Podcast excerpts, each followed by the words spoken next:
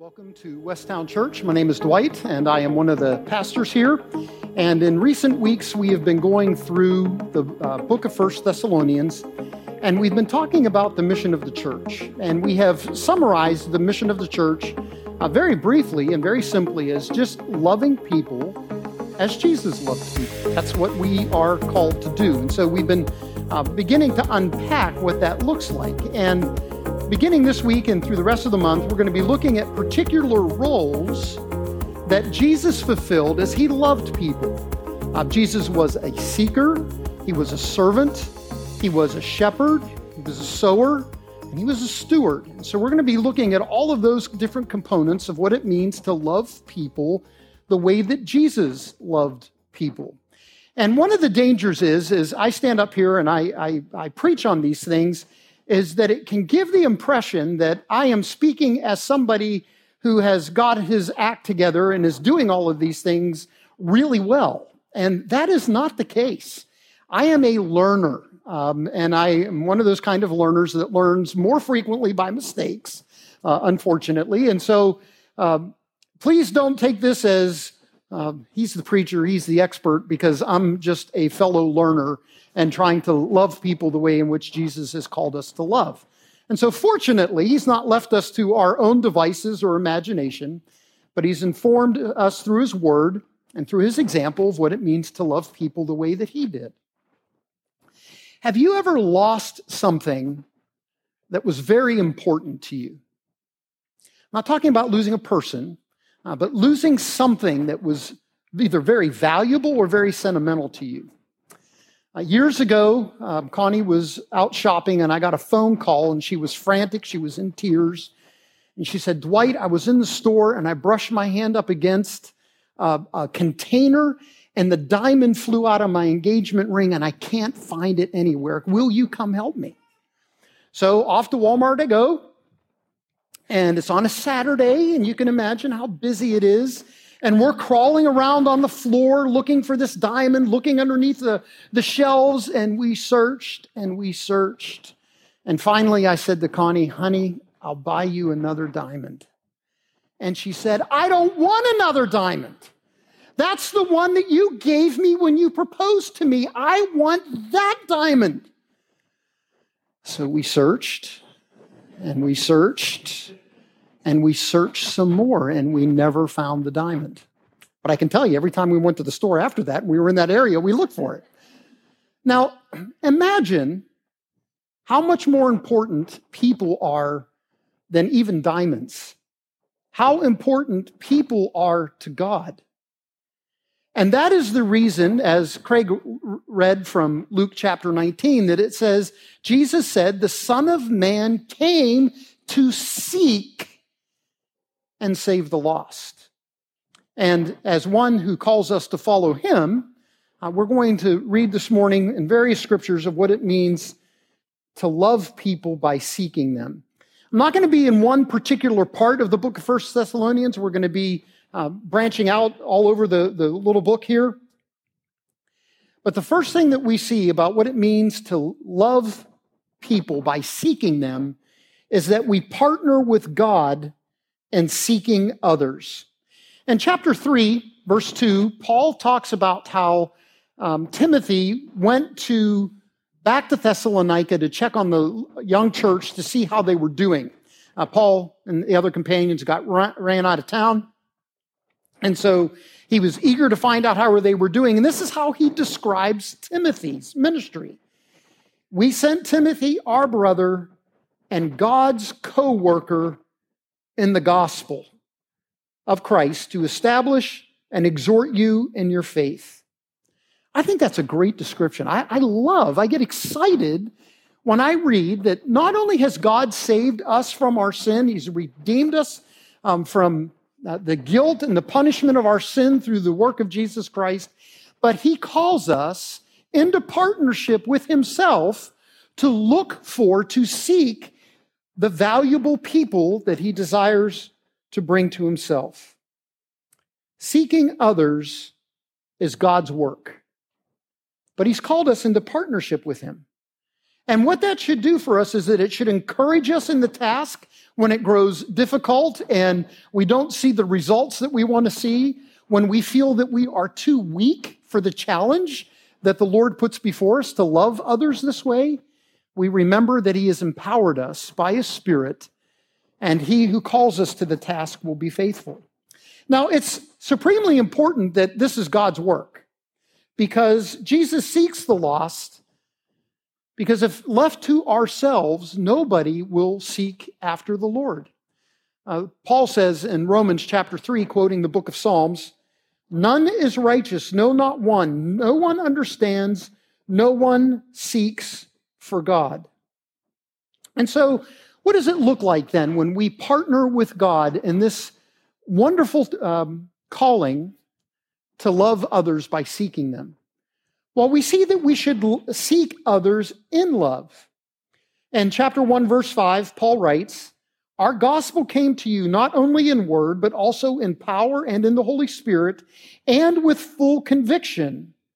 You know what kind of men we prove to be among you for your sake. Now, we need to remember a little bit of Paul's history here. I mean, just before coming to Thessalonica, he was in Philippi, um, and they ran him out of that city uh, because people were uh, coming to Christ and they were disrupting the order of things. Then they came to Thessalonica, and God gave them great success for three weeks.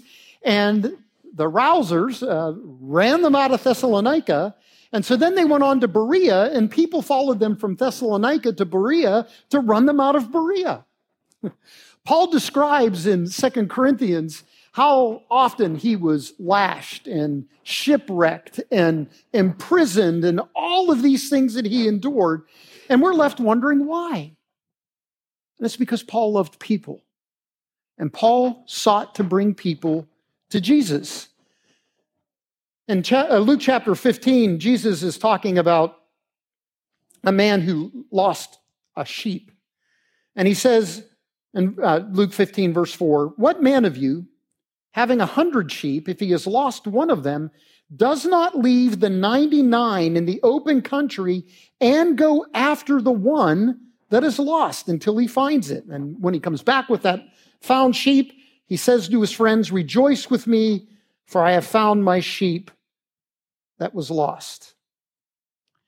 It's very important for us to notice that when Jesus left the external glory of heaven and he took upon himself our nature in order to redeem us from our sin, that Jesus did not go to Jerusalem, find himself a storefront building, and hang out a sign out front that said, religion at 11 and expect people to come to him.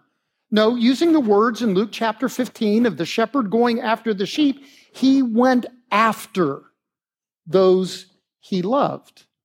But what happens so often in churches, at least in the West? We hang out a sign out front, we say religion at 11, or we've got any of these other programs, which are good programs. I'm not uh, beating down programs and we expect people to come to us. But if we are going to love people the way that Jesus loved people, then we are going to seek them in love. And it's important that uh, we not only seek them out of love, but we seek them in love. In other words, we treat them with love and respect. When I was in seminary, um, Connie and I were uh, members of a church, and we were taking this evangelism training class. And it was very popular in the era. And one of the things that it uh, urged you to do was through the week, that as you were taking this training, that you would share your faith with other people. So I called up a friend of mine. Um, we got together and we're sitting down, and I start talking to him, sharing my faith. And I'm, I'm going through the presentation, and he stops me and he says, are you doing this for your class? And I realized that I was treating him like a project and not like a person. One of my many failures in, in trying to share my faith, but it taught me that we seek the good, we seek people and we seek to bring the good news to them, not for any other reason other than for the glory of God and the love of that person. Which leads us to our next point is that since this is God's work, we should seek others in order to please God. In 1 Thessalonians chapter 2 verse 4, Paul writes, just as we have been approved by God to be entrusted with the gospel, so we speak not to please man, but to please God who tests our hearts.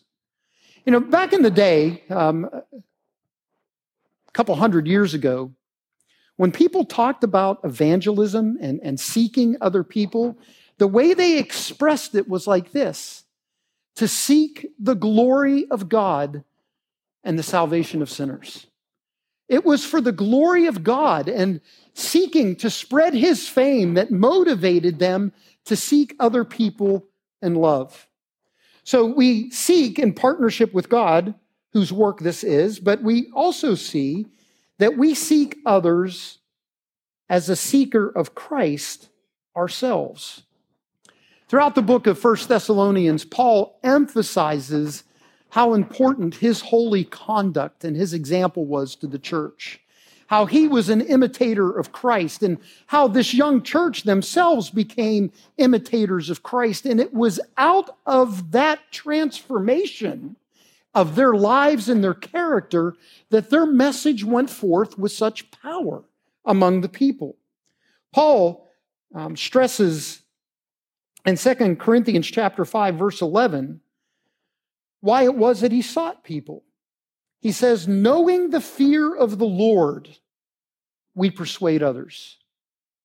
Because he reverenced God, because he was in awe of God, because he wanted others to know that glory, he sought to persuade people. But how do we do that? How do we make sure that we're seekers of Christ if we're trying to seek other people? Well, fortunately, First Thessalonians lets us know, and um, we see that we seek others from a Christ like life. As I mentioned, many of the passages speak of Paul's conduct and holiness. And in chapter 4, verse 12, he instructs the new believers how to live so that you may walk properly before outsiders. Before I went to seminary, I was um, employed in the retirement nursing home industry. I was corporate director of human resources. And uh, part of my job entailed two things, among many others. Uh, one was I fired people, and the other was I negotiated union contracts. And so when I was relating with the union stewards uh, from the local union or the business reps from the office, it was always an adversarial relationship uh, because either somebody was being fired or we were trying to negotiate uh, a labor agreement. And so the business representative from, from the union calls me my last week of work when we find out um, that um, uh, I'm going off to seminary. I'm sorry, I'm getting ahead of myself. I need to back up. So during one of the, the labor agreements that, that we're negotiating, um, the attorney uh, for the union points out a huge mistake that I made. And so we're sitting there and, and, and they're yelling at me, saying unkind things to me, questioning my heritage and all other kinds of stuff. And I, I said, wait a minute. I said, you're right. Uh, this is my mistake. I screwed this up. I will fix it. And then we moved on. So my last week of work, um, the business rep, uh, Mr. Crawford, calls me and he says, done. He, he never called me by my first name. He said, Done. I hear you're leaving. And I said, Yes, Mr. Crawford, that's right. I, I'm leaving. I'm going to seminary. I'm going to be a pastor. And he said, You know, I've been doing this job for a long time. And I've never known such a hard nosed person as you, but never have I known somebody so fair. And he said, In 30 years of doing this work, I've never had an employer admit that they did something wrong, but you did and you fixed it. You see, when we talk about our lives being in conformity with Christ, we're not talking about being perfect. It's about being authentic. So that when we mess up, when we screw up, when we fail, we, we admit it humbly and we seek to make it right. That's what spoke to that man. Not the fact that I was going to seminary, but the fact that I owned my mistake was something that was exceptionally important to him. Authenticity confirms the genuineness of our testimony, but hypocrisy destroys it. A man who was very instrumental in my growth in Christ and my entering the pastorate. He was my, my mentor, whom I loved and I looked up to, fell terribly. And I ended up being the guy that had to inform the presbytery uh, of his sin. And hundreds and hundreds of people's lives were deeply impacted because of his, his hypocrisy when he would not own his own sin. The gospel doesn't call us to be perfect. And the quest of being like Christ, it means that we're humble and that when we sin, we confess that sin and follow Christ. But also, in addition to seeking others from a Christ like life, we seek others with a Christ like focus. And that passage of scripture that um, Craig read earlier, Jesus said, The Son of Man came to seek and to save the lost. When Paul made all of these journeys to all of these different cities, he did so for the purpose of seeking others. It is so easy as believers, we know that there are certain things that we should do. Take up your cross daily and follow me. And so we begin our day in earnestness. We're going to follow Jesus. We're going to take up our cross. And somewhere around lunchtime, we think, what did I do with that cross? I, I don't have it anymore. I picked it up and the day got so busy and I don't have it. And the same is true with seeking others and to love people by seeking them. If we do not have this as a focus, if we are not intentioned for it, it is something so easily that will fall by the wayside. We need the help of God to keep that focus. And we see that seeking others also involves that we do so from a Christ like community. Paul's immediate companions were with him in his ministry. He was not alone. He was sent by other churches to go to various places. He needed the support and the accountability of a Christ like community of faith, and so do we. We need each other in fellowship and accountability and equipping so that we remain faithful in this task to which He's called us. So we partner with the Lord in this great work of seeking others in love. We seek others as, as seekers ourselves, and we seek others purposefully. And how do we do that? Well, we do that first of all by praying for them. Throughout this letter, time and again, Paul mentions how he is praying for the church in Thessalonica, how he is praising God because through their witness and testimony of, of their faith and their love and their hope, it is being spread all throughout Macedonia and Achaia. And back in um, 1 Timothy chapter 2, Paul encourages, first of all, then I urge that supplications, prayers, intercessions, and thanksgivings be made for all people. So we not only pray for our family and our, and our loved ones and, and our church family, but even the people that we are seeking to love and to help them along in their journey towards Christ and His church, we pray for them. And if you were here last week, you might remember the, the diagram on the, on the, the screen with the uh, you in the center of it and the arrows going out all over where you go in your normal patterns of everyday life. Identifying three people out of all those interactions and committing to pray for them. It is by praying for people regularly that we will be loving them. And as we interact with them, we will remember our focus to love them and help them to seek after Jesus. But we also see that in addition to praying for people, that we seek others by greeting and engaging them. Again, when Paul went to various cities, he didn't open up shop somewhere, tack up a sign, said religion at 11, and expect people to come to him. No, Paul went out. He went to the synagogues, as was his custom, and he would reason with the Jewish people there. And if he had no success there, then he would go out to the Gentiles and he would greet them and he would engage them. And so should we. Now, I know that I've probably just lost all the introverts in the building at this point. And you might be saying to yourself, uh, no, I, I just really can't, I can't do that. I'm, I'm not one of these people people, and I really adopt as my theme verse, if you're talking about the book of First Thessalonians, how about First Thessalonians chapter 4, 11, where Paul encourages people to live quiet lives and to mind their own affairs? That's me, you, you might be saying. God does not expect anybody to change their personality. If you're an introverted person, God's not expecting you to become an extroverted person in order to seek others in love.